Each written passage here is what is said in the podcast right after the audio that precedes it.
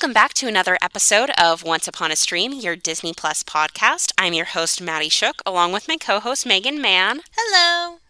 We are still quarantining and we are back um, with a special guest today. My dear friend Kristen is with us. Hi, Kristen. Hello. Thank you so much for having me. Thank you for joining us. And so, normally for our new guests, we usually talk uh, about what your experience with Disney is and like the animated movies and all that jazz. And usually, some gushing about Lion King happens and that kind of thing. but considering today's topic, that doesn't seem quite as relevant. So, we are talking about Jonas Brothers, the 3D concert movie experience. And so, in relation to that, I just wanted to start things off. Kristen, what, what has your journey with the Jonas Brothers been as far as fandom, obsession, and just general love of the boys? well, um, to use one of their songs, it's been a roller coaster. Oh, that uh, was good. That was good. You tied that in. I love that. You know, I gotta gotta gotta plug the the album. Um, it started probably, gosh, I can't even truly remember, but um, started right before the Miley Cyrus Hannah Montana concert. Um, the Jonas Brothers went on tour with her, and I got to go. Um, and from there, kind of the rest was history. I went to almost every concert. I only, I, I there was one I didn't get to, but I was, to to be frank, I was obsessed. Um, I had posters. I had all the T-shirts. Um, they were they were my boys um, when I was, gosh, what 13, 14. Um, and then when they broke up, that was devastating. Um, and then now that they're back, it's kind of just a mix of nostalgia and new stuff, and it's it's amazing for me, honestly. it's been amazing. It's been a journey. Live it. It has. uh, it, yeah. There's just there's almost no words for it. Still, I'm still feel like I'm trying to wrap my head around everything that's happened um, lately. All right, so I'll kind of get into similar situation. Um, so I would say it was like second album was mo- when I was first like exposed to them, because um, that's kind of once they started hitting like you know the Disney mainstream of it all, um, and so really like some songs on there and all of that, and generally like really started liking them, and was like a more like lower lowercase f fan, you know. Um, I still had chill, if you will, and really? then yeah. Oh. But oh, at least someone did because I had none. No, I, am just we, very surprised that you had chill. I we haven't gotten to where the chill was lost. okay, okay, okay. I, I, I started with chill, but then it then 2008 um, it just so happened um, so i had moved to texas at this point but it just so worked out in the burning up tour. They were going to be back in my hometown in california right around my birthday so i could see some old friends that i had missed since i hadn't seen them in like two years and also celebrate my birthday with the jonas brothers. All great things. That's ideal right there celebrating I mean, like honestly, that that yeah. is the dream Mm. So, Burning Up Tour, this was when I turned 15. And that basically I went, all chill was lost, hearts were changed, like forever in love. Like, I solidly became a Joe girl and discovered things about my own tastes. And like, Matt, Maddie grew up a little bit that night. And. we'll we'll keep it clean here on the pod. And then oh, my audio is clipping. That's going to happen a lot because, as we said, all chill has been lost. We're talking about the Jonas Brothers because it's one of those things. You know, you see the videos of like the girls screaming at the concert, and you're like, well, that's that's just over the top. That's that's a bit much. Like, oh, I, I never thought that. That's I not going to be me. That. I'm I'm going to be able to contain myself. I'll loudly sing along, but I'm not just going to scream. And then that's cute that you had that thought. It, it really is. and literally, like, I'd say 10 seconds have gone by to like the first start of it, and I was shrieking and squealing and losing my ever loving mind. And then it just kind of went from there. So Hugh Tran went and did the next two tours, and that was awesome. And then I was in college um, back in Southern California, and like they were doing like there was possibly another show coming like like there were rumors of another album like they just had a single that was kind of a reaction to but they were saying hey we're just randomly doing a couple shows at the Pantages and my instinct was this isn't good. Because like nick had started doing solo stuff and i was like the writing's on the wall. I have to go to this concert. Right. here's the thing LA was about an hour from where I went to college, and I didn't have a car. Mm. And so I found out I had another Jonas Brothers obsessed coworker, and like basically that's like nice. begged and pleaded, but like things didn't work out with that ride. So it was at that point, once again, all chill was lost, and I basically begged my family to pick me up from from school and take me to the concert. And so me and that's the only one I went with my sister.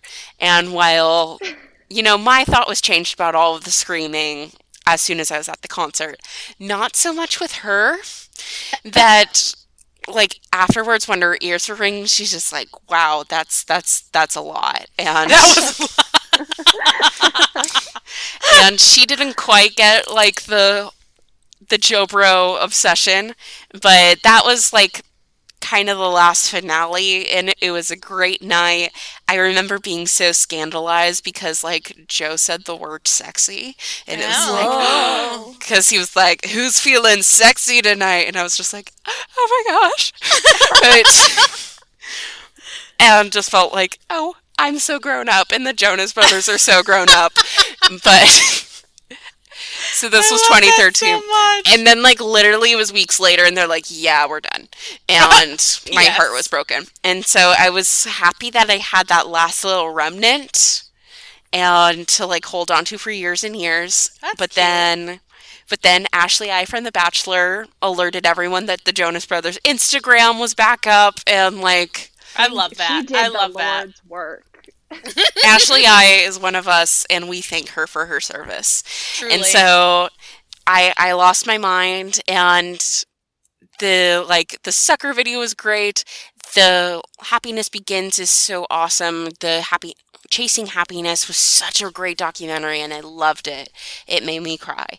And that it was funny of just that at first I didn't realize, Kristen, that you were mutually obsessive. And so getting to share that with you of like, we just kind of casually slipped it in there. And then it just as the conversation went on, I'm like, oh, you're like my level of obsessive. And so, Honestly, I have a, a blanket that has all my old Jonas Brothers concert T-shirts on. oh, it. I love those. Those are it's so like quilted cute. and it's, it's, it's wonderful.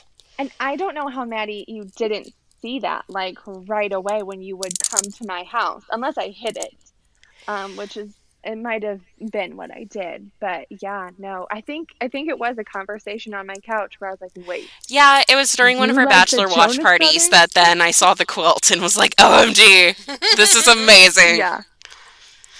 And so, Megan, as far as that, you've kind of heard our intense journeys. How about you? Of because I know Jonas Brothers isn't like your number one fandom of all time, but No, you're but still passionate. yes, I still super. I love the Jonas Brothers. Like I have all the CDs, like physical copies of the CDs.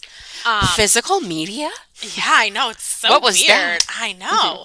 And like I remember when I was driving to um or I, my mom took me in 2007 to get uh she wanted to she didn't want to drive across country with my grandma by herself. So she's like oh i'll take you to look at you know schools in california. She was never going to let me go to school in california but that's not the point. She it was an excuse. And i remember like we stopped at one point and i was like i really need to get music for when i'm driving. And i bought like the high school musical 2 soundtrack and i bought Oh, and I bought um the Jonas Brothers one with like SOS and all that stuff on it. The self-titled album. Yeah, Yeah, uh, and it's like, and it's like a, it's like a paper. It's yeah. not like a physical like plastic case. It's like a, a- it's like a paper. It's not paper, but you know what? It's, It's like yeah, It's like no, It's Cardboard. kind of like what Netflix DVDs used to be sent in. It's like a matte finish. yeah, and it's yeah, it's kind of like cardboardy, and I'm like, okay, this is fine. And so I got that, and I like you know was so obsessed, but I never got to see them because every time they would come, it Oh. would sell out too fast. So, which is why I also never got to see NSYNC, which is like a really hard thing for me to discuss, and like, um, it really still hurts. Um, but we move on, and so I never got to see the Jonas Brothers until this tour, Mm. and it was like, The best concert ever. oh my god, it was so incredible. Like, I'm sitting there, and I'm like. God, I really wish I would have been able to see them back in the day. But at the Oh, same man. time, but at the same time, especially after watching these two documentaries in a weekend, I'm like, oh, I'm glad I waited. No, no, no, no, no, no, no, no, no, no, no, no, no, no, no. I'm glad I No. waited. I'm glad. But I mean, I still, I've always loved the Jonas Brothers, and I remember, I want to say, I don't. You might have been like the second person to tell me, Maddie, that the Jonas Brothers were back. You might have been like the second or third person, but whoever was that first person, I was like, you're lying. Don't hype me up. Don't do this to me. If you're not serious, I'm not interested. Don't do this to me. It's like over the last few weeks when they've been saying that One Direction was getting back together. I'm like, now's not the time. Unless you're serious, don't do this to me. My emotions can't handle it. That's especially rude in quarantine. That is really rude in quarantine, so I don't like it. I can't touch on that either because it'll hurt. But it's still a very open wound. It's been like a couple years since they. uh, It's still open. So anyway, but some. I remember then finally like they. Maddie, you might have been the person who told me that like they had announced something, and I was like, "What? You said what?" and I like, oh my god, I got so pumped, and I even said, I was like, there's no way I'm missing this. Like when it happens, I'm going. I need the CD. I need to go. And I remember telling my friend, I was like, okay, I have to just let, I have to let fate work its magic. And if I get, what is that code? Uh, the pre. The t- verified, Verified fan, fan, ticket yeah, yeah. master pre-sale. Yeah, I was like, if I don't get that verified uh, fan uh, pre-sale code, I just have to accept it, and I have to move on. And then I got it, and I was like, well, I'm going to the Jonas Brothers. I am going to the Jonas Brothers. I don't care what I have to do. And I like sat there in my office. So work, I, was I like, saw two shows on the Happiness Begins tour, and that first one, which is when they first dropped the tickets. Um, I'm only slightly embarrassed at the money I spent for those. So I was pretty impressed by how much money you spent. I was grateful they did a second. yeah, go they did a second go otherwise- around to some cities, and so Yeah. Dallas was one of them. They came here was thankful. twice, and I even I- told my friend I was like, I went the first time uh, where they, I don't know how it worked in Dallas, but in Chicago they played in two separate arenas. Oh, So, like, the- same spot for Yeah, so like they played the first two, which is the one I went to. They played it at the United Center where the Bulls play. So it's like in the center of the city. The second one in December was in like out by an airport and it's a lot more annoying to get to, so I was like I might be willing to drive there. I might be willing because this was so good. I'm I wasn't, but because I hate driving out there and it's like erroneous parking. But I was like, yeah, no, I'd almost drive out here for it. I won't, but I might. I we might. still have to have some standards. Yeah, and I was, and you know what's really frustrating is they. I went to the first of the two nights here in Chicago, and that between the first night and the second night is when they had that secret show where you like texted them and they Please texted you me. back. And I cannot describe how angry I was that I didn't get that text. Like, I'm pretty sure I tweeted some really hurtful things to the Jonas Brothers. I was like, how dare you? Honestly. How dare you? Because it was only like maybe like two or three hundred people who got into that. Yeah. And so, and like, they had this whole thing That blocked stinks. off. Yeah, they had this like whole thing blocked off, and they're like, "This is not for the Jonas Brothers." Yes, it is. Yes, it is. I hate when they do that. They do that, and it's rude. So if you're listening, Nick, Joe, or Kevin, pull it together and call me. Rude. But when when this is fixed, fix your mistakes. Okay, fix them. Because I didn't get that text. I didn't. not, not cool. Also, for those listening, you may have noticed, I know this is a Disney Plus podcast. We are using the 2009 concert movie as basically an excuse to talk about the Jonas Brothers and the Happiness Continues concert documentary But- that was released last week. But the 2009 one is on Disney Plus. But the 2009 one is on Disney Plus, so this still And we makes are it going to actually valid. talking about it. So, boom. You're But welcome, so we will get to some of the specifics from the 2009 one. Oh, But 'cause I got some things to say. Oh, there's so much to say. So much. So actually, let's let's get semi into it. So first off, with Burning Up Tour, one of the favorite things that I love is the super extra concert intro. That's like with the whole the orchestra and the fire. Oh And my just- god. Is. That orchestra did things to me. like I want I I think I might I don't I think I might have texted you Maddie and I was like bring it back. Fully, like Bring I the hope orchestra back. I hope if they do actually get to do their Vegas residency, which got postponed due to COVID, that hopefully they have an orchestra this time around because since it's all in one place, that it makes sense that they'd be able to do it. So Right. Fingers and crossed. when you watch this new one, Nick literally says, I want it to be like Vegas. So when you're in Vegas, it has to be even bigger than what you've already put around the Yeah. country.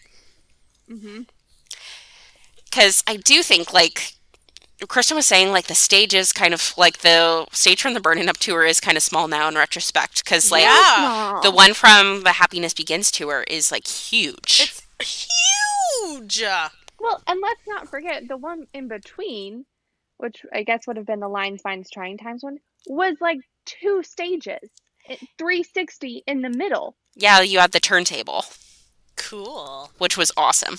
I didn't get to go to that concert, and I really cannot talk about it still. Yeah, I told you these things, they still they stick with you. And you can't drop them. It doesn't matter how many years have passed, the wound is there and it's It open. is. yes. haunt us till the end of time. But I also, even though it's so totally staged and stuff, of like the bit when Big Rob wakes him up in the morning and you can tell, like, part of it, it's like partially staged, but also you can tell that they're like l- legit just at that point they're just teenage boys that are tired because it's like four in the morning Yeah, and and, that And, they like, they're- some they're are taking it better than others because like joe was just like Oh my god, Joe so sitting there, asleep. earthquake, and he'd shake the whole table. And I'm like, Okay, oh my okay. god. Can the we discuss adhd jumped out The waitress and Big Rob is just looking at her. and He's like, you can go. What are you doing? it's amazing. I would be her. And I would love to talk about um where they're staying and how they would not stay there now Oh my gosh. because they've, uh, you know, yeah I'm not even gonna say it because it's gross. Listen, times have They were staying at a hotel in New York that Is run let's by just, let's just let's just say its TripAdvisor ratings have gone down. let's let's just say it's a very well known name. Yep. Mm-hmm.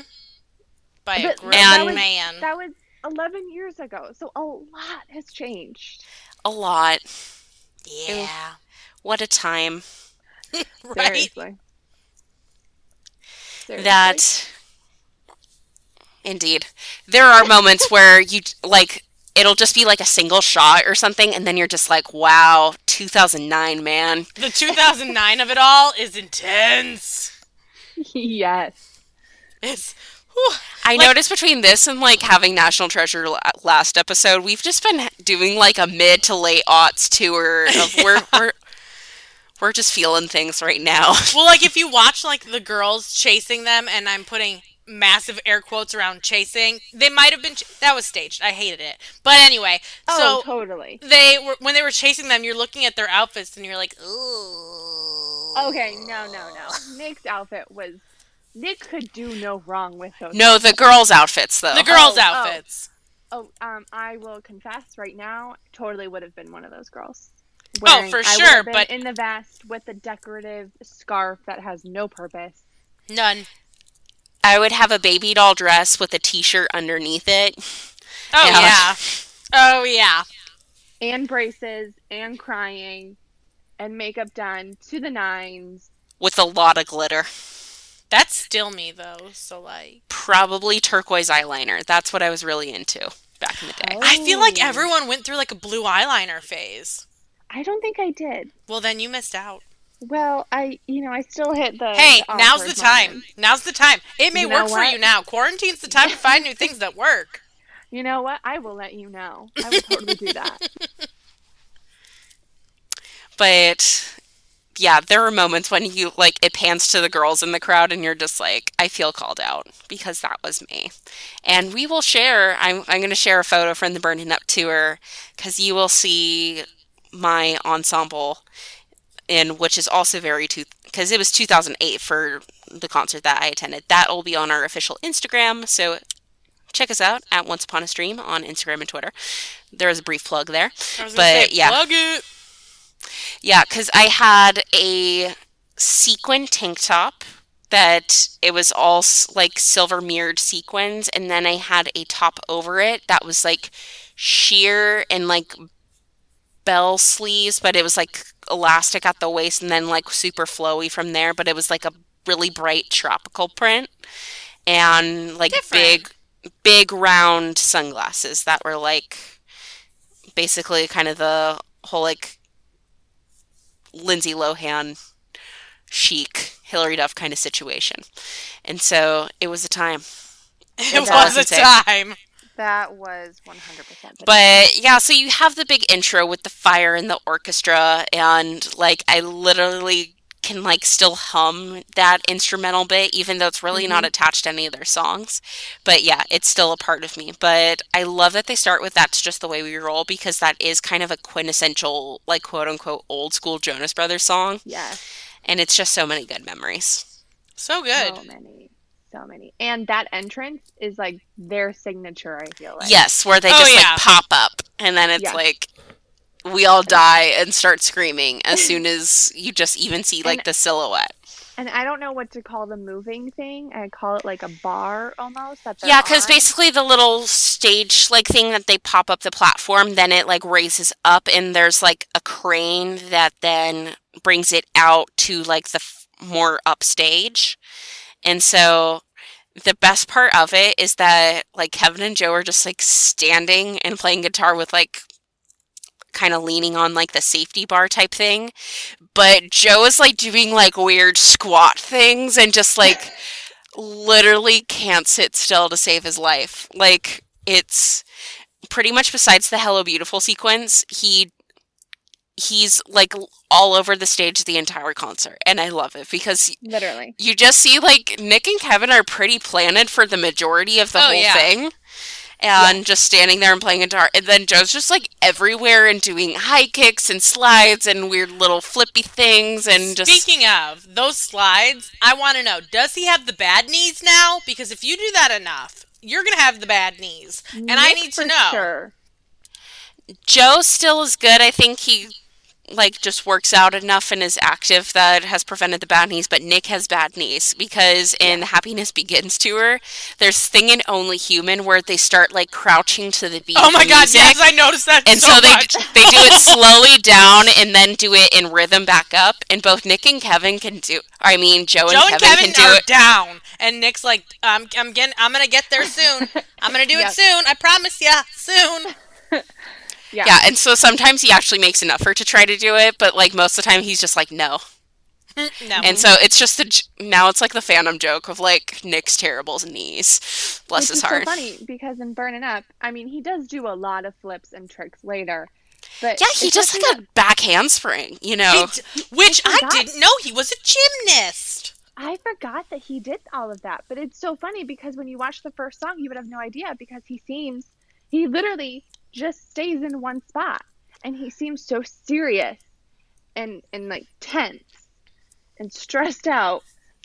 during that first song. There was like, oh man, just which is chill. funny because it's that's just the way we roll, which is like such a high energy number. Right. And he's just he, Nick has always been the serious one. he, He, has. and he does He's say Mr. that in President. the first one. In the second one, he's like, there has to be structure, which is me. Yes, and it is. I love that. And so that's the interesting thing of really comparing this to um, Happiness Continues is that you can tell that this is like the 2009 one is very much a filtered Disney-fied version of themselves. Yes. And so it's Oh, not their full personalities because I feel like Joe didn't reach his final form and like really letting us see his full self until DNCE. Yes, absolutely. Totally. And now as they've reunited that he actually gets to kind of still share that with us but in like the context of doing Jonas Brothers songs so you get to kind of see like for example just comparing that's just the way we roll which is also in um, happiness begins tour and stuff that he's still like more all over the place but it's just a bit more like he's sometimes a bit more relaxed but then also is just kind of weird and psycho and like just all over the place and that now he's like let's be real he curses all the time and usually has some kind of drink in his hand and like him and sophie are just like wonderfully chaotic and i love them Oh my god. That's the perfect way to describe it. I just love I love I love them so much. Like they're the they're the, you could tell they're the fun ones of the bunch. Oh, That- sure. real quick we'll get into just kind of the side thing is that i just love how how different each of the couples are but how perfectly suited for each of the guys like they end up being Yes. because like Totally. Danielle and Kevin, they're like the perfect little family and they're just precious and we love them. And they're just sweet and nice and normal. Nick and Priyanka are just like gorgeous and aloof and untouchable. and like just like in designer clothes all the time and just mm-hmm. stunning and They're like Instagrammers. every frame is a photo shoot, you know. Oh And yeah. yeah. And then Joe and Joe and Sophie are a mess, but like in the best ways that they're like they're all over the place and loud and crazy, but just like delightful and you can tell that they just they love each other. And And that's the way they roll. that's just the way they Oh! roll. Britche, you brought it back around.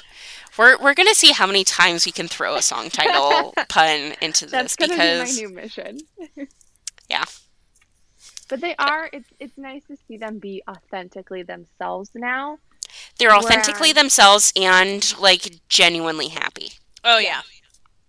And I, I would be lying if I didn't say that I was totally watching this 2009 concert experience, trying to find things as like signs, which you really can't because this is before everything got real bad. But it's also because Disney had such a handle on this. that Oh, there yeah. was no way. I mean, the behind the scenes stuff we can get into later, but it's not really that behind the scenes. No. No, and that's the that's ooh, and I mentioned this. Like I bothers me when it's something that you know was put out through a specific lens because mm-hmm. then through that lens like oh look they're brothers and girls are obsessed with them and this that the other whatever. That takes away any sort of authenticity. And so then you just have these staged moments and you're like I mean, nothing is really behind the scenes about this. This is a staged moment that you've given us, and Mhm. okay, it's fun, and they agreed to it, but are you even really gaining anything from it? Like, about them? No. No, and that's what's so great about this new one, because when they're sitting there and it's like not the uh, show footage and they're actually talking or interacting or whatever, you're like, okay, you may have been prompted to have this conversation, but it's actually an organic conversation. It is Like you it's still it's an interview, but they're being real in said Right, interview. yeah. and there's there is that authenticity and you're like oh my god this is what's missing from that other one because Yes. you have these moments where it's like okay this is this is great. And like, I, I mean, I'm not trying to like, I'm, hmm, I'm not trying to say Just one's better than the other, but there's, I'm just using it as a comparison, like with the One Direction concert DVD or concert movie, whatever. When you see them not on stage and you're just seeing them sitting there talking, you're like, okay, this is real. This is like a real conversation. And that's why when I was watching the 2009 Jonas Brothers one, I was like, this is not authentic at all. And it bothers me so much because what made the One Direction one so great was that when they weren't on stage, you're like, okay, they're just being themselves and they're being open. And you're like, oh my God, this is very endearing. And this is something that is real. And that's what you want because there's, we live in such a time where you have an idea of someone rather than an actual picture of who that person is and it makes Mhm. it easier to then like get upset when something isn't in line with that image they're giving you which is kind of like like in 2009 when the Jonas Brothers had those very specific rings. No one in their right mind looked at Joe Jonas and was like, "That's real." No, it's not. There Okay, was okay. nothing real about that. I t- now, granted, I went to a private Christian school, so we ate that up like nobody's business. So there was a time where we totally thought it was legit. 100%. I never Looking- looked at Joe Jonas and was like, "Yeah, that's real." I feel But in talking- hindsight, though, you can see that, right? Oh, one thousand. Like In back at it now, hindsight. it's like, like oh, of course, and like knowing what we know now about Nick and Miley, I mean, I feel uncomfortable even talking about it because that's their business, and Right, but that's what I'm saying is like they had that image so that when it came Right. out that they weren't really abiding by that. Okay, well then that sort of changed some people's opinions of them because they're like, well, they're not really Oh. being authentic. So now when you oh. have those moments where you're like, okay, this is how they really are, you're like, well, now I can't have it be like, oh, if they say something similar in an interview, you're not like, why would you say that? That's not aligning with that image that we had before. And so I think Right. that's what's really great about the two that like I mean yes it's an 11 year gap but it's also they have a lot more say of the second one than they had in the first one. So they have that option to say like okay now we're going to be real. Now we're going to share things that are real and what we want for other people to hear so that they can actually know us rather than some manufactured image that we were given. Does that make sense? Yeah, totally. okay good. Well I feel better now I feel better. But I think that is something that like really hits different in the two documentaries is the behind the scenes in the first one you're like okay this is Right, it's just them staged literally rolling around on Yeah. Segways. Like that was nothing. That what was the point of that There was nothing. I felt like there was no point at all for them to just be on Segways like hey sup okay and I think Watch the them. only only behind the scenes things that were real was that like very very last bit where they had that like jam-packed schedule and they're like we're entering here and we're leaving here. We're entering here and we're leaving here. And this is a very small window of time. We've been in both in this place in this place in this place in this place. And i think other than buying the record yes buying the cd going into I a know. store What and a buying time. that cd which i remember being so excited i had to have been maybe like a junior in high school being so excited to walk into that virgin records and be like, oh my god, I'm in Virgin Records in Times Square. Like, this is so cool. I thought it was the coolest thing on the planet. But, like, to see that, I think that was like the Yeah. only real behind the scenes thing that there really was there. No, I totally I agree. There was there were there was very brief moments of them being brothers that looked real, but for the most part, yeah, no, everything it was like, what did we just want to play another song and not want to show the actual it was just weird that that was the the the go-to. Yeah, like bits rather than reality. Yeah, and there there wasn't even a need for that. Although honestly, watching them go in between all of those interviews and stuff was exhausting. That was so exhausting. I Although I, I guess I will say, like watching Joe dress up like a cop and like direct traffic. I'm, I mean, I'm not gonna say no to that image. no, I remember seeing pictures of that. Um when when they were filming that because you know, Twitter was a new thing Oh yeah, when so we didn't you didn't go on Twitter to find out things. They didn't have Twitters. So oh all Oh we my could God. do right, like that all we could do was so much sense. yeah. So you had to go on fan accounts, like fan websites, Yes. like and to find things and they would have pictures from paparazzi and whatnot of them filming things or of them, you know, speculating to date so and so. Like that's how we used to get things. Oh my god, that is such a blast from the past right now.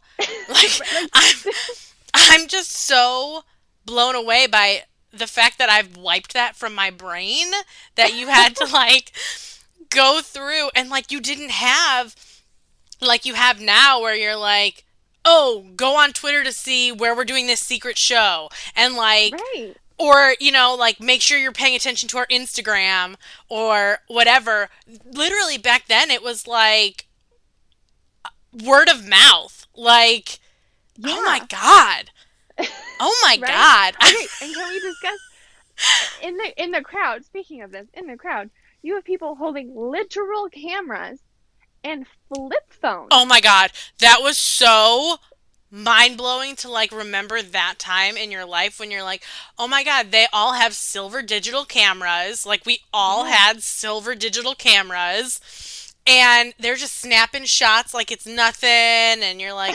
wow because now you'd have all these people like in the new one with all of their phones out Right. I kind of enjoyed the older one for that is because a camera and a phone was not in every single shot. Whereas in this new one, it totally would have been.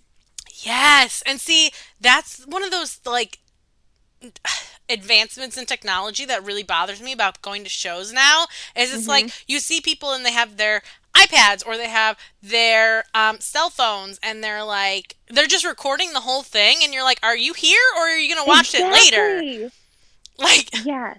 I know. It's crazy. oh man I guess yeah that is a really interesting point to make though But- is that there were far less people with their phones in the air in the old one than there Right. you smart You know, it's just it, that's one of the things where it's like, man, I wish we could go back to that and be more in the present instead of doing it between our screens. Ugh, I know. All right. Okay, let's wrap it up. All right. Okay. And we are back. We just had some technical issues, and so um, Blame the quarantine like I always do. absolutely the ultimate excuse. If there's Anything one, goes wrong, it's this. like COVID has to do at least something for us, and providing a valid excuse for things not working is that's that's what we're working with. That's what I'm at. So it was one of those where all of a sudden I was like, wait, neither Megan or Kristen would be like rude enough to literally like talk over me three times in a row. Like, so maybe something's wrong because this isn't cable news where we're just excited fans talking about a podcast. So, like, we know how to conduct ourselves with decorum. But yeah, it is so weird of just like how like fan culture and stuff has changed because I do remember so um really bringing it back to like the late aughts of it all. Um so my first profile image well my first two like Facebook profile images because I thought oh you know what's going to make it safe for me to be on the internet as like a middle schooler is if if my you don't have your face. Exactly. so I was like, oh, so I'll just do something like Jonas Brothers related. And so remember how there was that like you know how they did weird internet content before like YouTube or really social media was a thing? And they had like that one website where it was like scratch and sniff scratchandsniffjonas.com and it was just like it just said that all the website di- uh, did was say scratch and sniff donuts, and then there was a picture of an orange. And like No. that was the joke. No. What in the world? Is th- No. okay, That's I'm some early seeing aughts nonsense right there. is this URL still valid? Do they Oh my gosh. I'm seeing if nope, it's no longer a valid donate. Honestly, Oh, I buy I'm that. relieved. Oh wait, no, it connects to the YouTube video. Oh, this is so great. okay, yes. It's still a thing. If you type in scratchandsniffjonas.com, it takes you oh to my Oh my gosh. there's a YouTube video with No. the Jonas Brothers and Demi Lovato. Look it up. It's a thing. Oh, oh God. no. So that's a fun little tidbit for you. And then so that was some real time research. And so that was my first one. But the second one was they like a cool concert picture they performed at like it was like Wango Tango or something. And so it was like a radio like poster in the background of their stage. So it was like bright pink. So it was like Jonas Brothers pink, perfect for Maddie. And but I mm-hmm. remember I literally had to go to like a Jonas Brothers fan page to download said like find and then download said picture. Oh yeah. Because I first did like a Google Images Jonas Brothers and then filtered it by the color pink and got that image. Amazing. Hey, you gotta do what you gotta do. yeah. Do what you got to do. So that was my Facebook profile before I used my actual face because I thought that would protect me. Which Hey, is you know what? You gotta do what you gotta do when- when you're a kid. You're like, this this is logical. mm-hmm. because I had begged my mom for a Facebook because that was going to be like the cool thing. Oh You know yeah. I am what I am. That's just that's a deep cut. Score three for Kristen. That's a deep you are cut, y'all. killing it. That was that was a bit of a stretch, but you know, you Um, you do what you can. And so it is funny of like so Megan brought up like the One Direction one, but it definitely was a thing that happened is so really starting with Hannah Montana because it was so hugely successful. There was the 3D concert movie for music artists that teen girls like. well. Yeah. so and the first there was Hannah Montana, then there was Jonas Brothers, then there was Justin Bieber Never Say Never, and then there Which was, was the great, by the way. I would one- still watch that one like happily.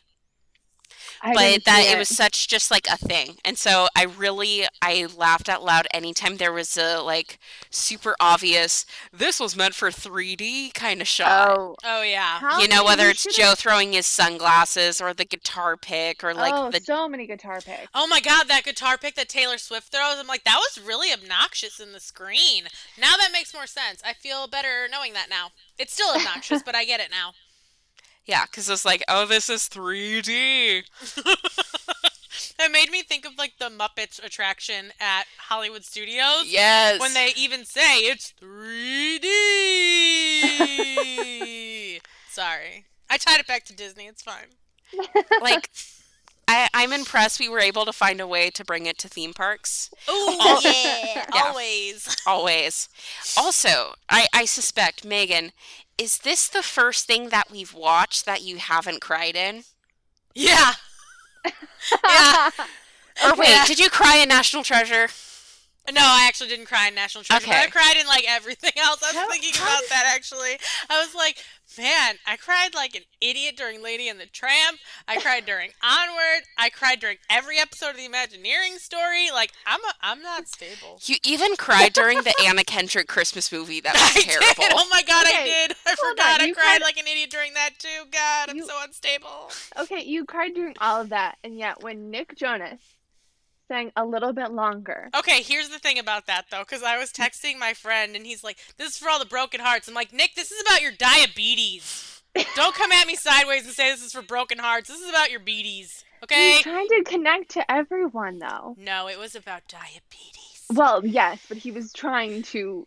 Everyone who's ever so been that- alone, diabetes. so Everyone who's ever had a broken heart, Nick, diabetes. Like I was so, I literally texted my friend and I was like, "No, it is 1:36 in the morning right now, and I am not having this lie. I am not having it, young Nick Jonas. No, I'm Well, not." since we don't have all diabetes, he was see see look at Trying to take like a personal song but make it universal. And so I have heard from like different Jonas fans where they were dealing with other stuff and it wasn't like that specifically, but that they were able to like use that to like relate and deal with it. Yeah, but that's I just totally- saying, like, that's why I didn't cry because I was like, this is about your diabetes. Don't come at me like that.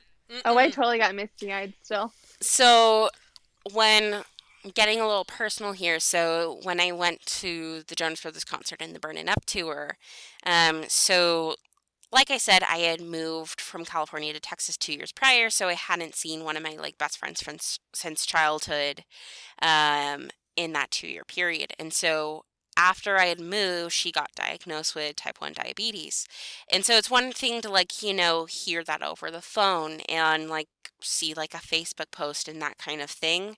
But it was since I was like staying with th- her and her family that then it was the first time I had actually like seen her like living with it and like having to take the shots and like that it was just a constant Yeah. thing that her mom had to check in with her on and like Mm-hmm. that it's just like changes the life of someone that I cared about a lot. That then when it got to that song, well, actually, they didn't show it in the documentary, but during that concert video, they they did a video clip where they talked about like Nick's diagnosis and how his family dealt with the news and like what what that time was like for everyone involved and for those who like really cared for him of seeing him go through that and Nick himself talking about just like not knowing what was wrong with him but just that like things were off and that just like how scary it is to be in a doctor's office and hear news that like literally changes your life forever. Yeah.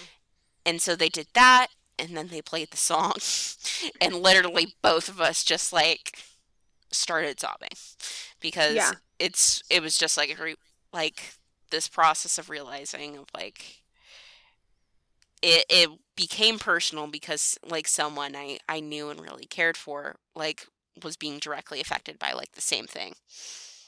And so but conversely as far as um I remember at one point like she was screaming like I'll, I'll throw my like OneTouch at Nick for him to sign and I was like oh that's so great Oh my gosh. but um, actually, one of the things I was trying to say while my audio wasn't working when you guys were laughing at the stupid segue uh, montage, basically that was just like, well, Nick's serious song kind of dampened the mood, so we just kind of need to like bring something to like Oh, totally. get it back to party mode. Oh yeah. And so it was just like play live to party and just have them like being stupid on Segways, and then we're like kind of back to normal. Because it's Disney. Yay! Because ish got too real. yeah. Although, Okay. also, Kristen and I were commenting in a little bit longer. That was literally the first time and possibly only time I've ever seen Joe Jonas play guitar. Yeah. yes. Yes, I thought that was very strange. I was like, what are you doing? I didn't even notice it right away until Maddie brought it up, and I was like, oh. Oh, I, I thought you didn't just were gonna say that you never noticed it at all. I was like, you know, they showed it like right up close to him playing it. Right? Were you, were you looking at your phone that moment? no, I But, like, they've never done it on any other song, like, literally ever. And listen, he then, knows he's a because, like, when they tambourine first got started, Joe played keyboard sometimes, but, like, um, and he never did guitar with DNCE. And so it's just like, it makes sense that he plays guitar because they, like, write music and stuff, but you're like, I've literally never seen it. Weird. It is- Mhm. It's really weird. And so, um, one thing as far as we love our boys, but one thing I wanted to get into is so there's two special guests. So let's get into the first one. Oh, Oh, okay. I like the first one. I hate the second one, but here we go. Here we go. oh no. I have lots of thoughts. Okay, so first, I do have something nice to say actually about the second one, just so we're clear. Okay. Yeah. But first they so they do the song "Gotta Find You." I swooned because it's Classic. like sweet and romantic, and at this point, Joe's already taken off his blazer, and so you see his sculpted, gorgeous arms, He was and ripped. Oh yeah. Yeah. I like so from the next tour because I got good photos because the the screen at Dallas Cowboy Stadium is insane and so like huge so you can just like pan up and get really good shots there. I literally have like deep in my iCloud recesses there's just a photo of Joe Jonas's arms. Like it, there's literally nothing else in the picture. Oh it's just God. arms I'm not even mad at what you're saying. because I I have I have simple pleasures, and that is that is one of just yes, yes, yes, sir. And so, but anywho, gotta find you. It's sweet, it's adorable, and then, ladies and gentlemen, give it up for our friend Demi Lovato because she was their opening act. But then it's not only Demi Lovato, but it's Demi Lovato singing "This Is Me" from Camp Rock, and bless our sweet baby girl that she's oh just my gosh. She's just so young and so cute and fresh face, and also an entirely different skin color because LOL makeup trends now. Oh, I know. Oh, I know. And see, and I I had talked about this with Maddie that like going back and watching the 2009 version against the 2020 version, you're like, "Whoa, the vocals. Oh, wow." They cuz yeah. Nick has always been like a really good singer, but Joe, you could tell he was just like kind of coasting. You're like, he's he can sing, but it's not phenomenal. And um so like you watch the 2021 and you're like, boom, yes, open with those strong vocals. That is what I like to hear. You've used those 11 years to really grow your voice. And like I used again that same sort of uh, comparison to the One Direction one because like none of them were strong enough at all to be solo artists, so that's why they got put in a group. But now they're so strong as artists over time that they can go off and be two of them were successful. Anyway, so just two out of the five. It's fine, just the two, and we all know which two. I don't know. I don't know. I think you could argue three of them are, but let's not get into it. Sometimes because- three, but for sure two. So they, so that's like a thing where I'm like, even with Demi, where you're listening to Demi and you're like, okay, she's a good singer, but she is not in that moment that powerhouse we have now. So what I really like is like you Well, can tell the biggest thing with Demi is that she had to learn because her voice is so big and that she did like so many crazy notes and stuff and belting is how to manage how to use her voice regularly in a tour setting where you're doing it all the time without completely wrecking your voice. Right, and I remember reading, like even I remember reading an interview with Selena Gomez, and I think it's like right after she dropped Selena Gomez in the scene, like she dropped the scene people. She's like bye bye. So she said I had to like take some time after that to realize I can't sing from my throat. I have to sing from you know like my diaphragm. So it's like what I like is that they've used these last eleven years, and even Demi has too, where it's just like they've really honed in on Mhm. like what gives their voice power and i really because joe again in that documentary you're like okay we get it you can do the knee slides you can high kick your way into the sky like we get it it's cool He's a performer. he is he is for sure because i i mean I've, i saw dnce open for selena gomez and i think it was on- What? yeah she was it was like her Oh, that's last Weird. I want to say it was like the last tour that she actually did, um, which was like maybe four or four or five years ago, something like that. It was like, oh, it was the one where her face was like split on the cover, and half was a Day of the Dead skull, and half was her face, and it was the one where she was um, in a specific pose on the cover. Mm-hmm. Oh yeah. I, yeah, that's the best way I can say that. So, um, she DNCE opened for her, and like again, he's high kicking around, spinning, you know, jumping, doing all this crazy stuff. But now he figured out how to do both at the same time, which is what I'm appreciative of. So I like to the that. point where he even sings jealous better than Oh my god, that was something. Oh, that was something. Oh, I can't talk about it. So, but Demi, I'm like, I was so happy she was there, but at the same time, I was like, oh man, can't you sing on the line? Oh. There, there is literally only one live performance of On the Line ever, and it's at like a weird. It was at a skating competition. Okay, well Really? that's that's a Yes. choice that they made. It was like not a competition, but like exhibition. That's worse. Yeah. That's worse. But but yeah, I I feel like if they could have done anything, they should have done on the line because that is one of the most underrated songs that Demi That is a Lovato good ever song. put on any album. Because okay, I'll but was tell that people, album out yet? Oh, I don't know. I mean, it had to have been because it's when. I mean, she looked Well- the exact same. It was so Burnin' Up Tour was like in lead up to her album. So the album hadn't dropped yet. So she was like introducing the songs to people, but at this time the only song everyone knew was This Is Me. Well, that's unfortunate because she should have introduced that one because I would have jumped for joy. God, that song is so good. But I think, of course, this is a Disney documentary. Okay, let's let's put air quotes around documentary. It's a Well, they don't call it a documentary. They say the, Concert- the concert yeah, experience. So Oh, we'll go an with that. experience. like I understand why they did This Is Me because it was Camp Rock and that was another way to tie in Disney. So it was smart on their part to do double product placement, I guess, because then you mm-hmm. showed. However, I love with both female guests of just like they don't let any of them like any of the girls sing like into Joe, you know? Oh, They're like, yeah. nope, stand next to each other at a respectful distance. There's social part, distancing. Well, there's one part where Demi is next to Joe, but it's all four of them are all next to each other, and then there's another part. yeah, they're like next to each other, but they're never like facing each other. No, there is a part though that he and Taylor are looking at each other while he's singing with her. There is one part where they're looking at the other. Yeah, right like at for a other. split second, and then it's just like, no. Right. So, you know what? I just want better for Demi. I want better. She's just so sweet and innocent. She was just starting out. Yeah. I know. It was, and it, it was almost like she didn't know what to do with herself on the stage because I felt Oh, like she yeah. did the same poses the whole time, and it's just, it's it was very awkward.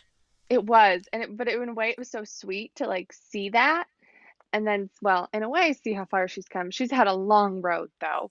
Ooh, it's been a Um, long one. Because we were saying she she had a lot of life in those eleven years since. Ooh, Oh, she's had a whole much lot of life. life. Ooh, girl. Uh uh She's had a whole lot of life. Way more than all them put together. Let me tell you. Mmm. My girl, though. My girl. Yeah, she's, yeah. I'm happy she's I'm- doing better. You yeah. know who's not my girl? Oh, it's Taylor Swift. She's not my girl. Here's the thing. What? I will say, I will say, well, I just don't understand how someone can sit there and say, I want to bring joy and peace, but then I'm going to write a song called Mean and call this dude pathetic and awful and he's going to be washed up and I'm not, and then never take it out of her set. I find that very hypocritical. And then I also find it hypocritical that she can sit there and say, I want to build women up. I want everyone to feel empowered, but it's only on my terms and it's who I choose because then she has a song like Bad Blood, which is essentially just tearing down other women because of a fake, made up, whatever kind of feud that should have been just settled instead of needed needing to go on for years. And then to go so far as to say, "Hey, I had nothing to do with that Kanye thing," and then to find out that he had recording of her saying it was okay, that doesn't sit well with me. Be honest, be authentic, be real. You don't need to be an image. You don't need to sit there and say, "Well, I'm going to do things but only in my way," instead of it just being a normal thing that anyone would do. But that's not to say that Back to December, banger. I would listen to that song every day. Trust me, I would. And I saw her on. And another thing is that I saw her on the Red tour, and I just. Ooh, I didn't like it. I think she's not good live. I think she's really not great live. She writes she writes catchy songs. Yeah, She but does. to say that she's an incredible live performer is not a thing. And but here's the thing though, is when I was watching this, because I was kind of snippy with my friend and I was like, God, I'm really not looking forward to this. But as you're listening to her sing, you're like, you don't even sound like that live anymore. Like you went the opposite direction of like Demi and the Jonas Brothers. Instead of getting better as you went on, you kind of just like got worse because I think that instead of wanting to continue to impress people in the way that the other two do or like hone their craft, she's banking on the fact that people are going to come no matter how I sound. They're going to flock. they're going to sell out I, I think it's part of it is less leaning less on like the singer songwriter ness of Mhm. like her persona and sound because now she does want to be the iconic pop diva she wants to be a britney or a rihanna and that it takes away from like just standing there and bringing some good vocals which you have to do every now and then it's a balance and that's why there's not a lot of people who like do the good vocals and bring like the big spectacle like tour stuff. Oh, we know I- that when you go see Britney Spears, you're not hearing many live lyrics, and that's okay Oh, because she is giving you an experience. You are there for the whole That's not why you go to go to a Britney show. Like, Exactly. You don't go for Brit to Britney for the most astounding vocals you've ever heard. No, you don't. No, you don't. You go because you want to see her do all the best choreography in the world. You go to see Christina Aguilera if you and like a glitter vocals. snake and like Yeah, I mean, just but like, and there is that like very small, and it is small window of people who can do both. Like Beyonce, but Beyonce was also running on a treadmill in heels at 14, so she could sing those vocals while dancing. Like, there's a different type of training. Taylor Swift just like went on YouTube, not did what Beyonce did for her entire life. But that's a thing. Where it's a different like, style of performing. But Yeah. like personally, I'm ambivalent as far as Taylor Swift goes. It's just kind of a meh. Like occasionally there's a song I like, but like I I just am not invested enough to really care.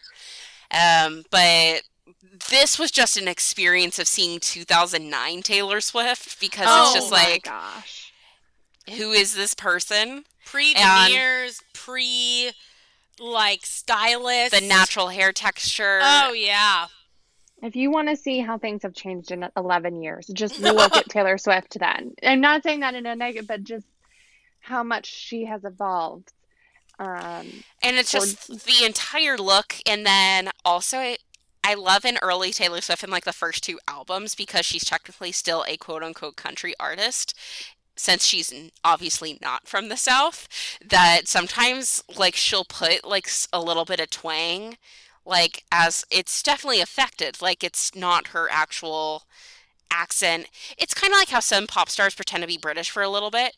Britney but- Spears. Britney Spears. Britney Spears. She pretended. Yes, you want a hot body? You want a Bugatti? Oh that came on in a movie the other day, and I was like, or no, it, I'm sorry, it was a TikTok because people are really killing it on TikTok right now.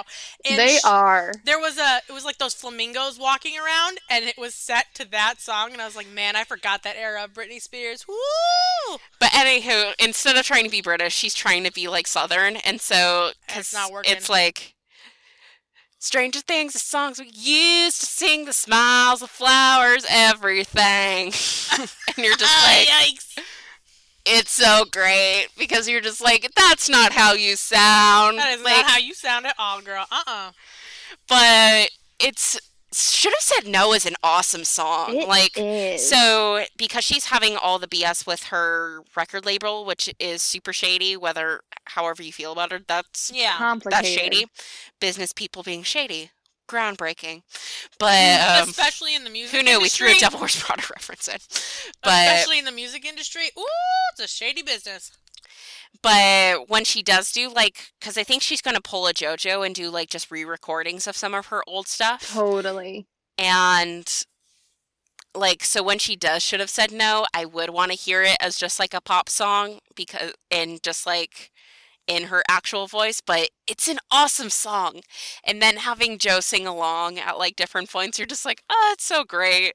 And the one point where they are trying to like interact with each other and it's like are- like they're trying to be like flirty but not quite and it's just kind of awkward and weird and you're like these are two like awkward dorks trying to be sexy basically And it was not working on her end. and it doesn't work but it's also kind of adorable at the same time you're just like Honestly, oh The fact that they were dating and that's the song that was chosen to sing was just perfect to me, especially with how everything ended with them. It was just perfect. And I will say though, like, she's only in it because she was dating him, and that's why she was there. Yeah.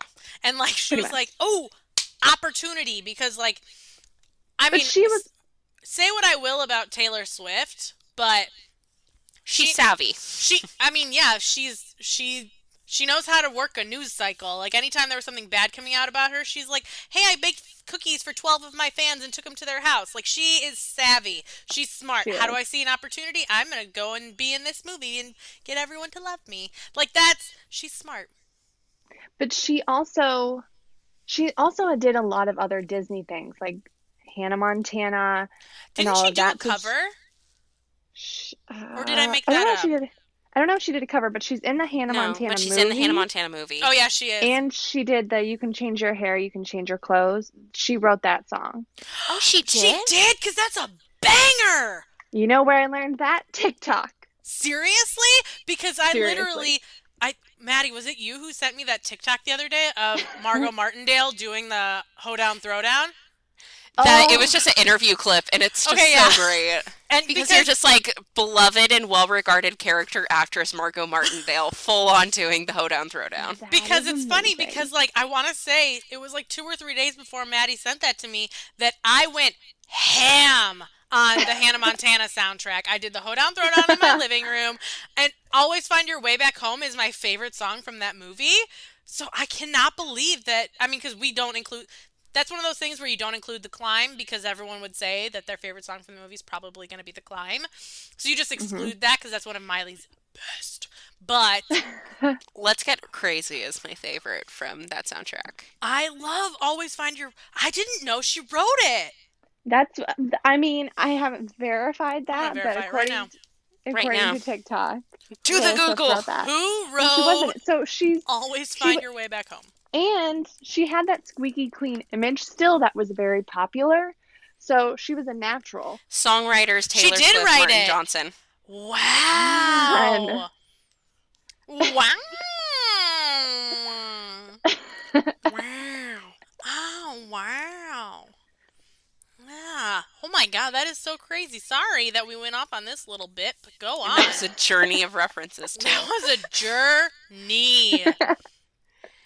And I think one of the things that that I do love about watching the 2009 concert is some of the like deep cut songs that you don't really get to hear in Oh, totally. like stuff. So we got to hear like Video Girl Oh, and BB oh, Good. I know. That Oh. was so wild to hear that soundtrack. So one of the things I love about Jonas Brothers songs sometimes is if they're and I was talking about this with Kristen.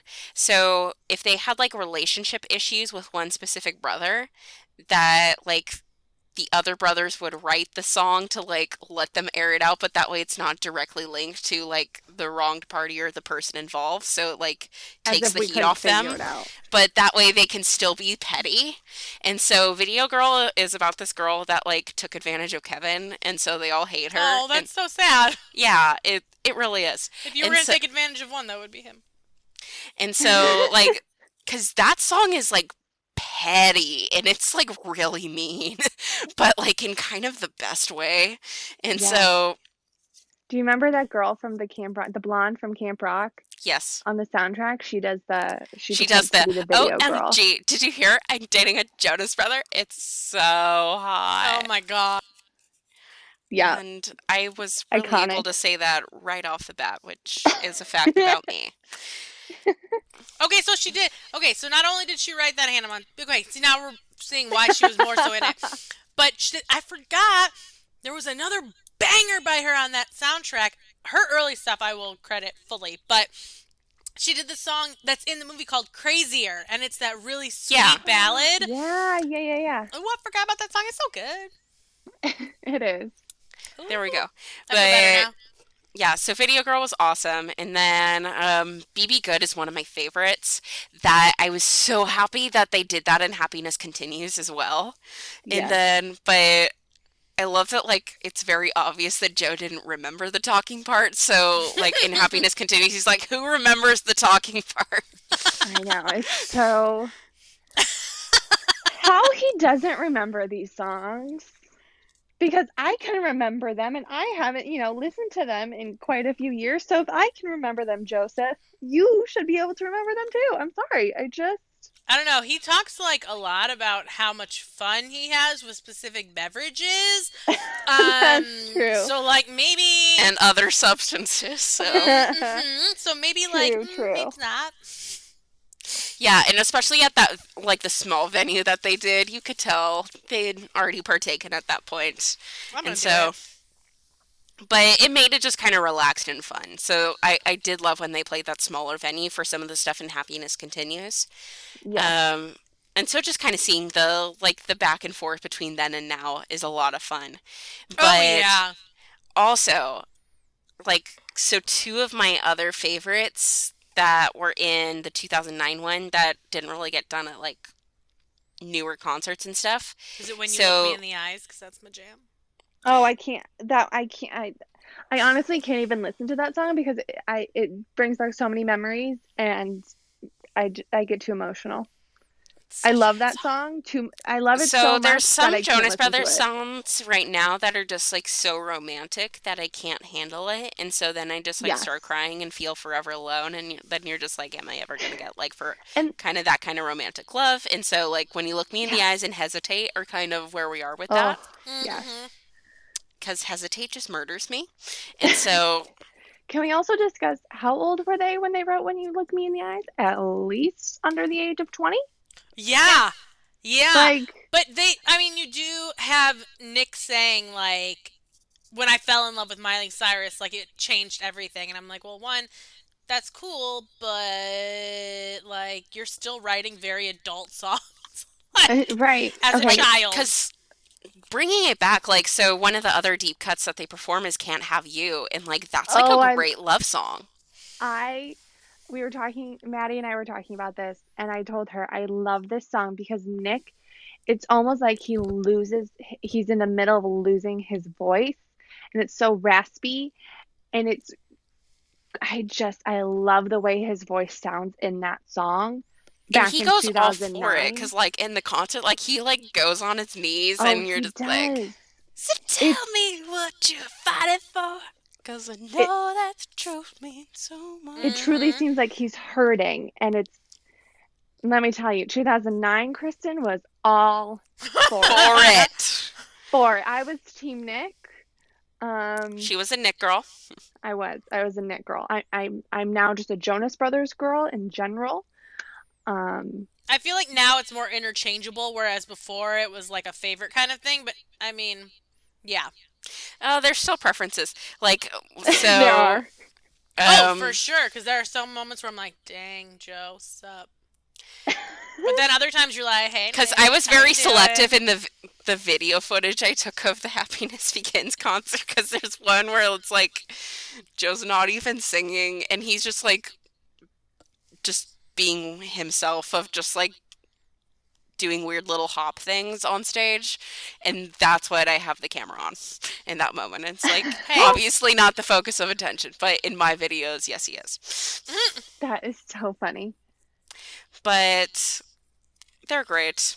I love them. And so yeah, hearing Can't Have You is was awesome and like pushing me away was like such a moment. Oh, I love that song so Mhm. much. And then like that they had the big like orchestra moment before it too cuz that was kind of like their like act 2 break essentially in the concert. Bring And back the orchestra. and so not included in the concert movie of the Burnin' Up tour, but in the soundtrack for said movie is the live version of so they covered Shania Twain's Gonna Getcha Good. so good. So good. So, So, good. good. So good. So good. And there's good Nick and Joe moments in that. And that's that's an important one for Maddie. That she liked that one a lot. And so Honestly, I don't know that I can pick a like a bad song from like the old Jonas because That- I like I look at every song and I'm like that era is just fantastic. it is, like I'm like oh I love that song. Oh that song's great. Oh that song's amazing. Oh I love that song. Oh Like, yeah. can't. You're they're just all. They're all just so good. That's probably also because nostalgia, but you know. Yeah. Also, something of just like, wow, it's a different time. Can we talk about the lack of security? Oh my Yeah. gosh!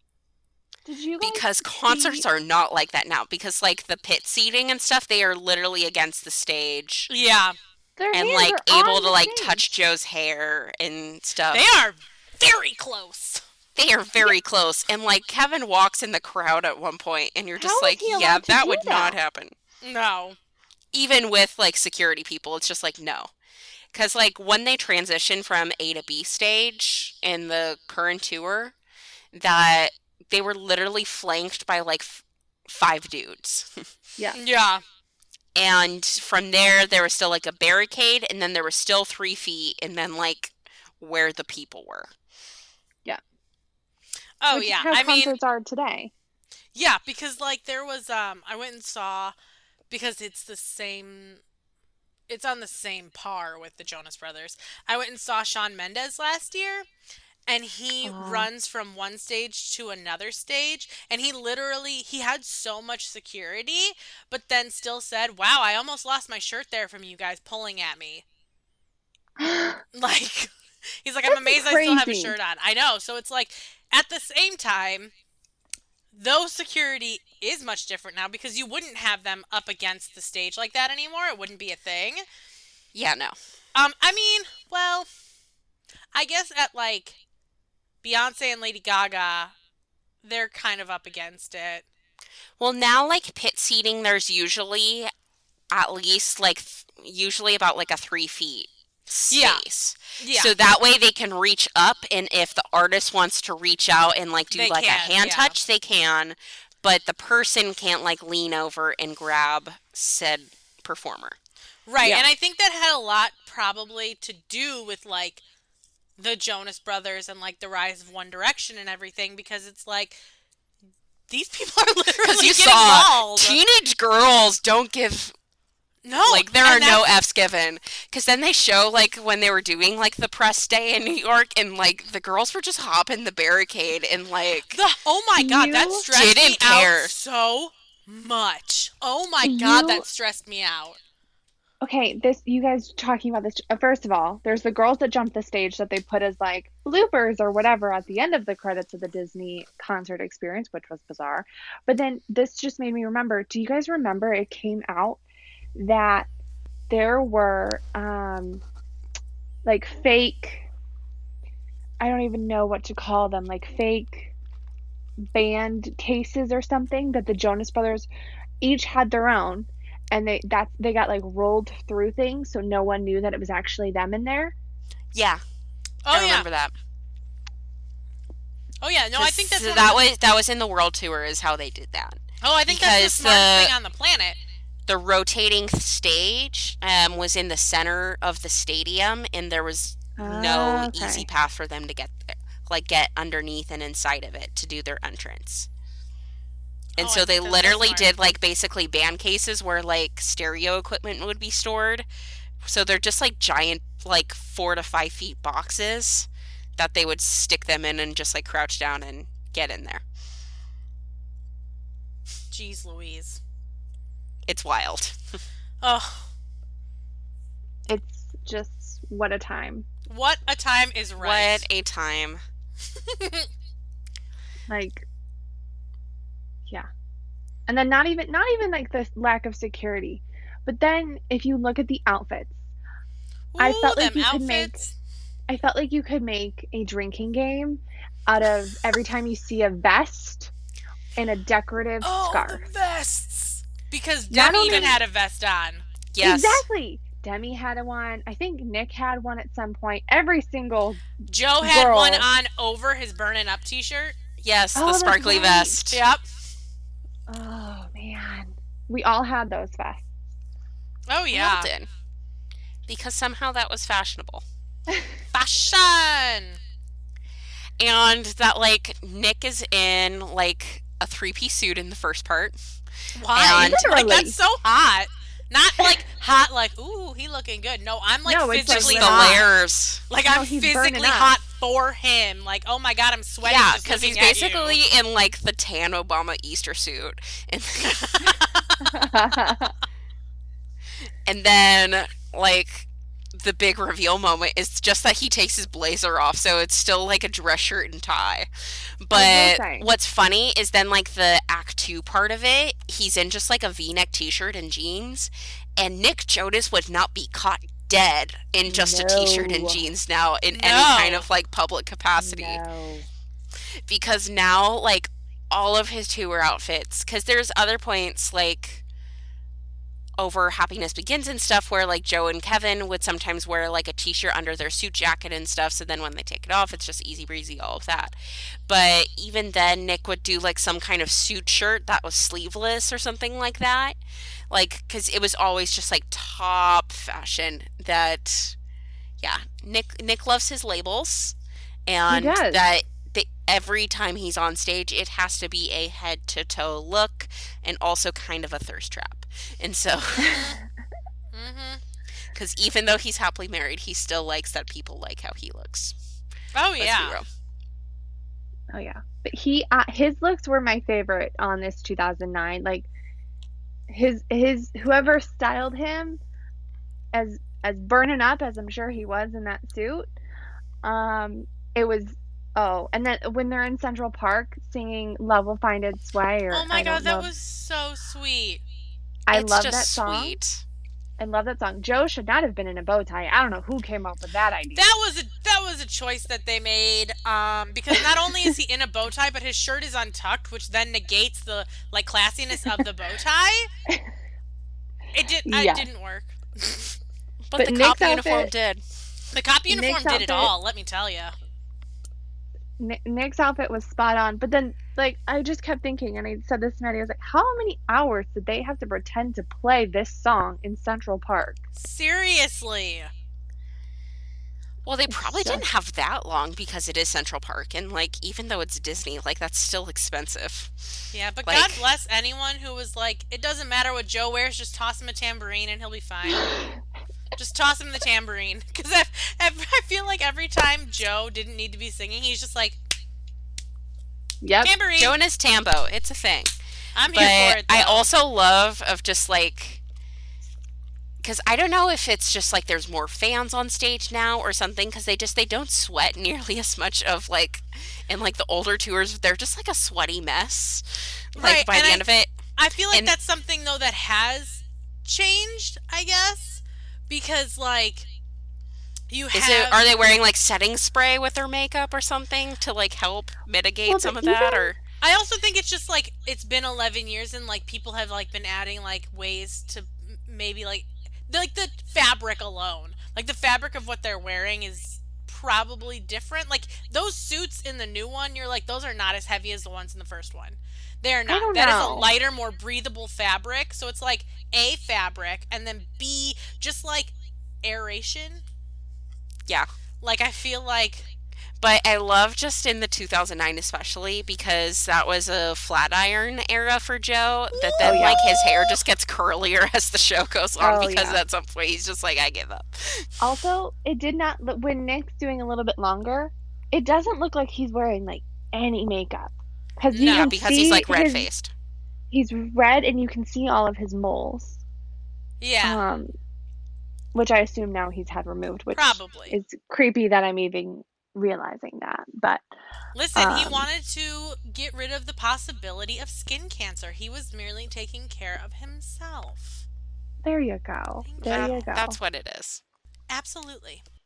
But also, Kristen and I were joking. So, "Hello Beautiful" is one of my favorite songs. So And, good. So so like, good.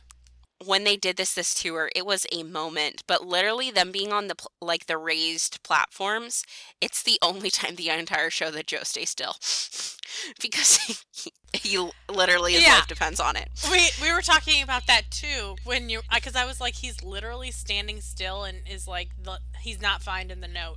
And but even in that part he's literally still standing still and you can see him he's like I want to move, I want to move, I want to move, I want to move, I want to move, I want to move. yeah It was intense. but i love it and that like so when they did that song when i heard it in concert july 17th 2008 i like I fell love in- Love- remember that. We love the precise date. We love that. Even it- I don't remember the date. these are facts of just things that I remember. And so, because it was Jonas Brothers, and then like two days later, I saw Mamma Mia that weekend. Like it, Yes. it was That is Ooh, an that's a ideal good one. weekend. That is a good week. Yeah, but um, because my cousin was really nice, and he thought The Dark Knight would be too scary with me, so he went with me to see Mamma Mia. Oh, instead. that's sweet. It really is. And there was the only time he rolled his eyes about it was during SOS with Pierce Brosnan singing, which I'll Ooh, give well, him we that. all rolled our eyes for We that. can't. oh, yeah, we can't get into James Bond being in Mamma Mia. We just can't. He can't find the note, okay? He can't find the note. He's great as that character, but ooh, not when he's singing. No, but that's where like, can we just let some celebrities lip sync? It's okay. Please, Like- for the love of God. But God. anywho, Hello Beautiful. It's just it's so pretty, it's so romantic. Like Oh, it's by far one of it's going to play during my it's in my wedding reception playlist. Like it's happening. And that so literally we're we're getting real here of showing like level of obsession. So um because this was from the second the self-titled album. So along with the actual album they also released um where they just had the instrumental tracks for all of the songs Ooh. so I had Hello Beautiful and then the instrumental of Hello Beautiful.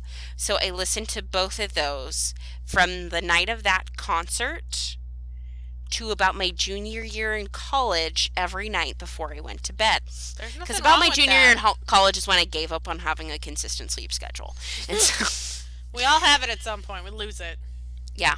And so then, but literally, I, so basically, yeah, about five years of literally every night before I went to bed. I support that. Hey, it's a great song. So part of it, like now when I listen to it, like I like it's romantic, but then it also just makes me like completely chill because I associate it with like going to sleep. Right. And so it's almost like a Pavlovian response. But you know what's not sleepy and like totally amped up is the grand finale of Burning Up. God. Ugh. if you don't go off during burning up, I don't want to talk to you. We We're Something's not can't we can't be friends. We can't be friends. honestly, uh, honestly, through this entire concert experience, there were so many times where I was dancing. E- You know, in both shows, like even in the Amazon Happiness Continued, like I couldn't help myself. Oh, I danced the whole You thing. Just- Yeah, like you just dance because one, these songs are amazing, and everyone that was sleeping on them, shame on you. Oh yeah. Shame. But like, you just yes, especially burning up because it's burning up, and you got Big Rob. Big Rob's for real, and that's no lie, guys. oh No lie. That was good. That was good. Like the big rob of it all is awesome. The the fire pyro, like Oh my Nick god. The drum. actually doing the red dress. That was my favorite, one of my favorite parts of the new documentary when he's like, yeah, so our pyro guy, he only has like one eye, so it's like 50 50, but like he's a good pyro guy. I was like, because personally, I'm a big, big fan of anytime someone has fireworks or explosions during their set. like I, I will. Ooh, that is a hill I will die on. Give me fire, or I'm probably not interested. So like when they did this new tour, and I'm sitting there, and that first time they did the fire, I was like, this is everything. This is what I came here for. And they had like, oh, they had so many good fireworks. Ooh. The love bug Oh, pyro and is so one of my favorite you- things ever. Oh, what Oh, did yeah. you do when Burning Up was played then? Oh, I. It was. It was everything. It was everything. Because there was, I mean, fire was just Serious fire. It was. Okay, Kristen, do you remember the the Dallas like whatever city it was the town hall meeting? Was it for Dallas or somewhere else that you sent me about Oh like gosh. the concerned like dude that didn't want them to have fire at their I like venue? Honestly, I feel like it was Florida. I don't know why. I I, feel I, I'm probably wrong. Florida but sounds right. But there's like this southern town hall meeting where he's like, I don't care that it's the Jonas brothers. It's not safe to have fire and pyrotechnics at this venue. And so, but like they got outvoted because it's the Jonas Brothers, and we need the we need the pyro and special effects. But it's this video of this dude of just this, the way he says Jonas, that you're just like, it's great. But so that's awesome. That I love that I still highly remember like the instrumental breaks when they do the like giving it up to the different people of the band. Oh yeah. Like I still remember Garbo's riff. Also, Garbo doesn't get enough praise because Garbo is also highly attractive, and that I I'm like it was so sad in the Happiness Continues documentary when he was Oh. talking about like working a store and like sleep, sweeping the floors and hearing Superstition and thinking I played that with the Jonas Brothers with Stevie Oh. Wonder and I'm like, why is he working in a store? Why didn't y'all take care of Garbo? Like, Well, but now they are. That's what I are. think I love about this group t- is most of their band that was with them in 2009 is still with them in some capacity. Um, and most of them also, I don't know how this is possible, do not look very different. Like Mama and Papa Jonas, I don't think they age. No, They look exactly the same. I agree. And I don't know what the secret is, but I would like it. Having four very success or three very successful sons. Yeah. Aid to Frankie.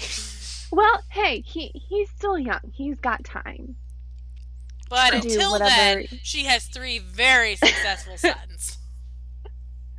So they're Yeah. probably fine. They're like, we don't have to worry about them. They're all married. Yeah, married. because apparently fine. Frankie's going to school to study music production. So, Hey, he could be Oh. behind the scenes. yeah. It is, I mean, yeah, exactly, and it is such like a family. It is truly now family first, which I just, I really admire and I love, and I feel like in a way we have all grown up together. Yeah.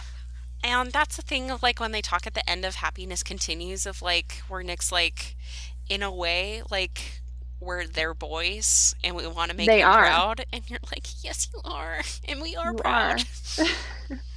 I loved that Yeah. difference. Um, where like Nick, not Nick, sorry, Kevin talks about it, where he's like, it's such a different fan experience now.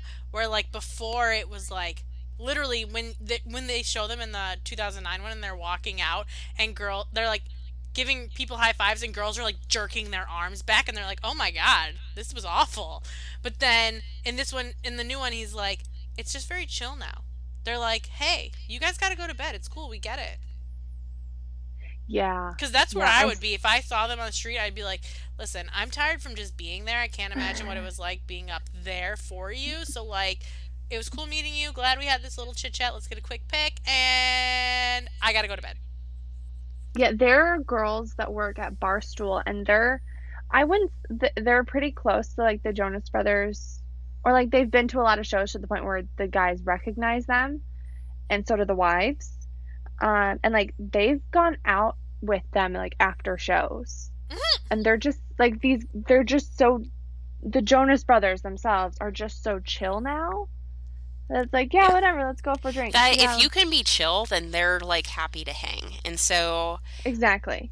like I think it's really cool. Um, so I think her name's Melissa. Like, there's this one fan on Twitter that she well, you know how like crazy it is to run like a seriously well regarded like fan account that does like daily updates and stuff, but she runs two very successful ones. So at first she did like on Twitter, I think it's like Joseph J updates or something where it's like just Joe stuff, but then um, partly through in ironically in 2013 she started the account jonas concerts and Huh. it was following like the proposed tour that was going to happen and like she covered like the pantages shows and then like but she still kept the account alive of like just reminiscing on old stuff while they were broken up but now she's been like super active during this whole thing.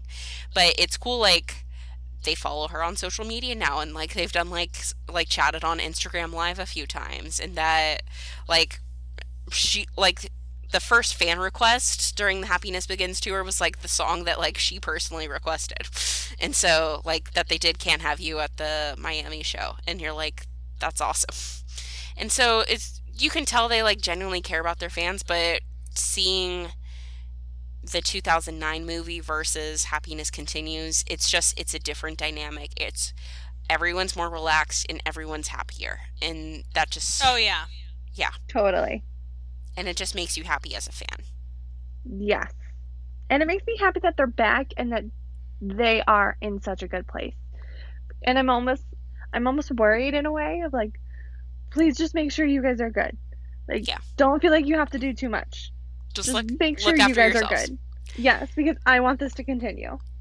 So, last thing, just to wrap it up, um, I'm going to do just a little roundtable because this has been a really fun discussion. So, this is going to be hard, but I'm going to ask favorite song off, uh, like, not favorite, because you know, we all know the big ones. So, do like your, like, deep cut favorite, one from the latest album, and then one from any of the previous older albums.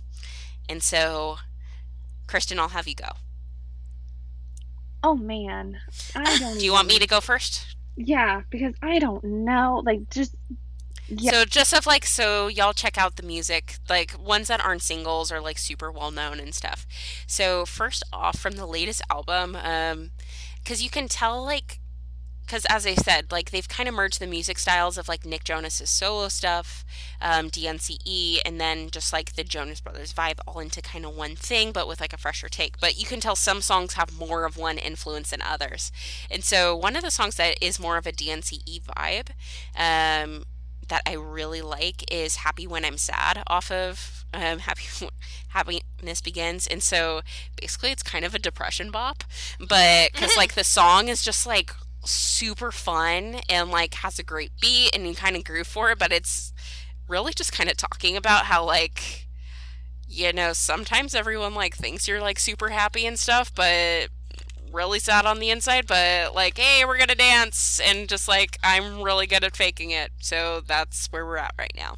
And so it it's a mood, like we've all been there, and so it's because it's just the weird like juxtaposition of like happiness and sadness at the same time in a really fun pop song. And so, highly recommend that. And then I would say for like some of the like deep cut from like the original albums and stuff from the first run of Jonas Brothers, that off of Lines, Vines, and Trying Times, there's a song called Much Better. And That's like I said, I I like when the Jonas Brothers are a little petty. And so sometimes you just got to be really you just got to really lean into that. And so there is like the initial lyrics are a bit petty towards Miss Taylor, but also the instrumental break in it is so Lines Vines and Trying Times had a lot of heavy horn sections and like there's a saxophone solo that is like awesome. Mm-hmm. And so yeah, happy when I'm sad and much better. Check them out and highly recommend. Kristen or Megan, do you have picks? Um, I guess. Yeah, I really, even though they're like more well known songs, I will say that like pushing me away as just like such a good. Mm, I love the music in it.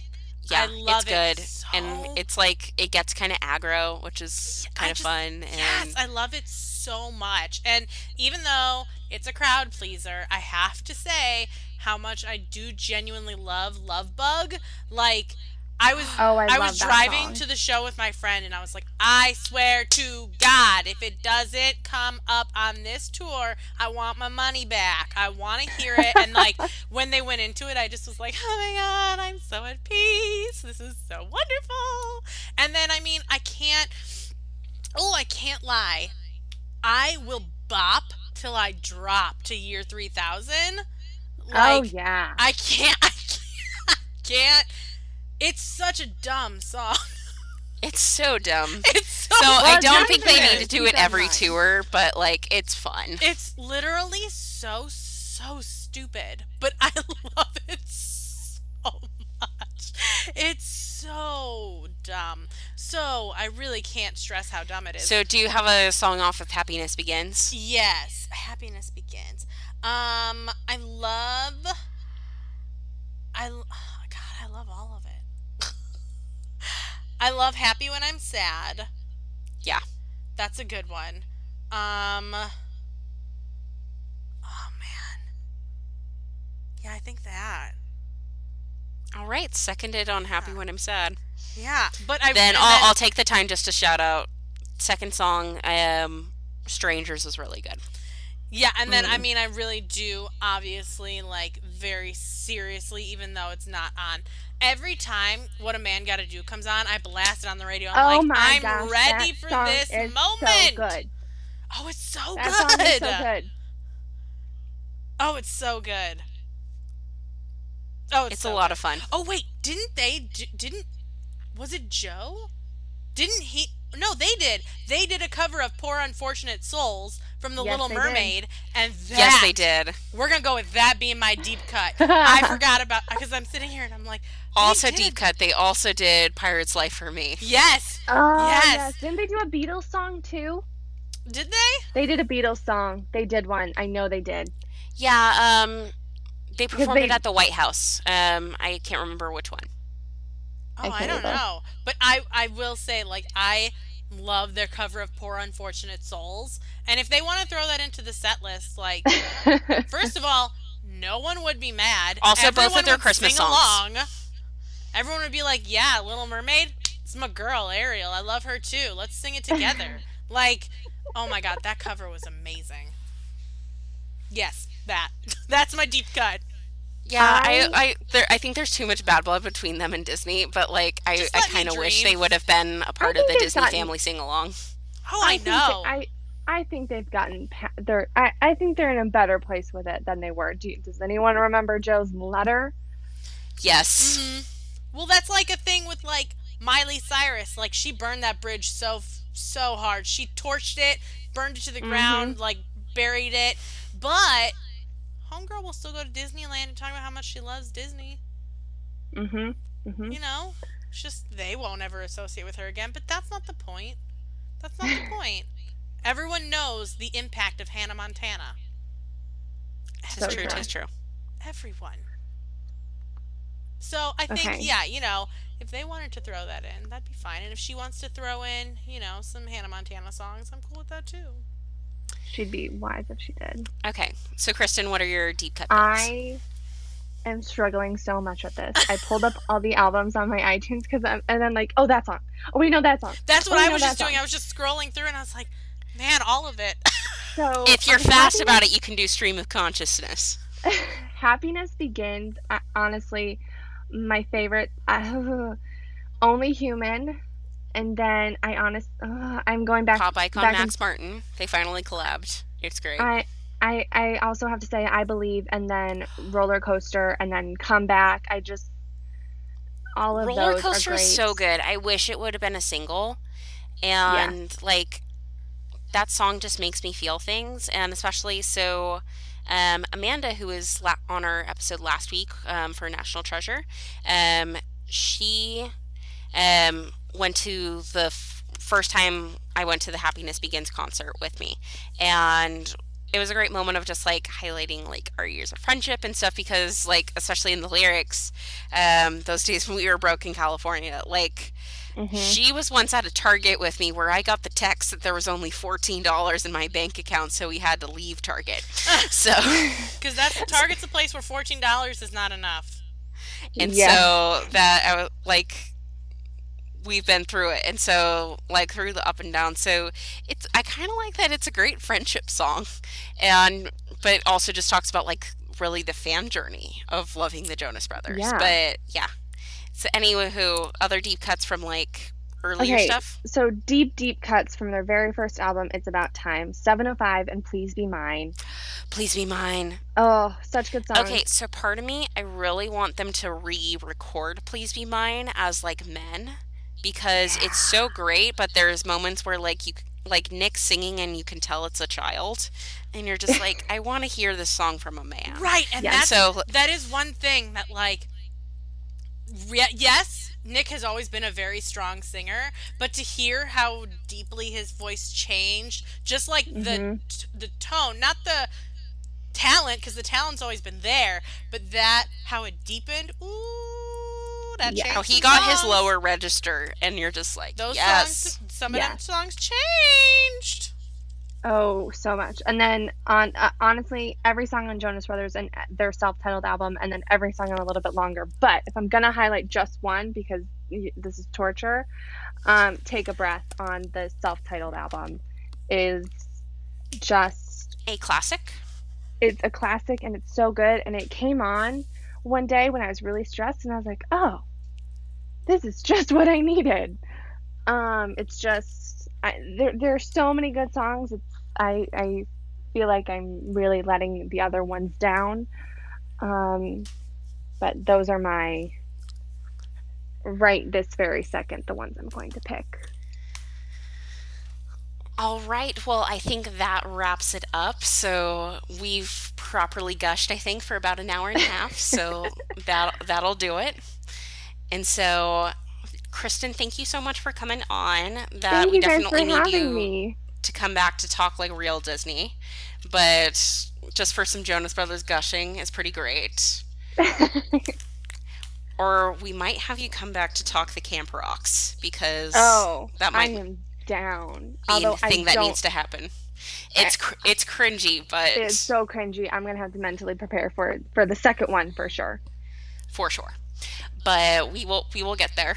That's in the future. And so thanks again so much for listening to us. Once again, check us out at Once Upon a Stream on Twitter and Instagram. And also, if you want to support the podcast that help us um, grow and be able to keep this sustainable, that there's also some cool perks on Patreon. So that's patreon.com slash once upon a stream. And so those are monthly donations as little as $3 a month. And the highest tiers, if you're if you're really awesome, that's at $10 a month. And so we do really appreciate you. Thanks again for listening and stay safe out there in all this quarantine craziness. But bye. Bye.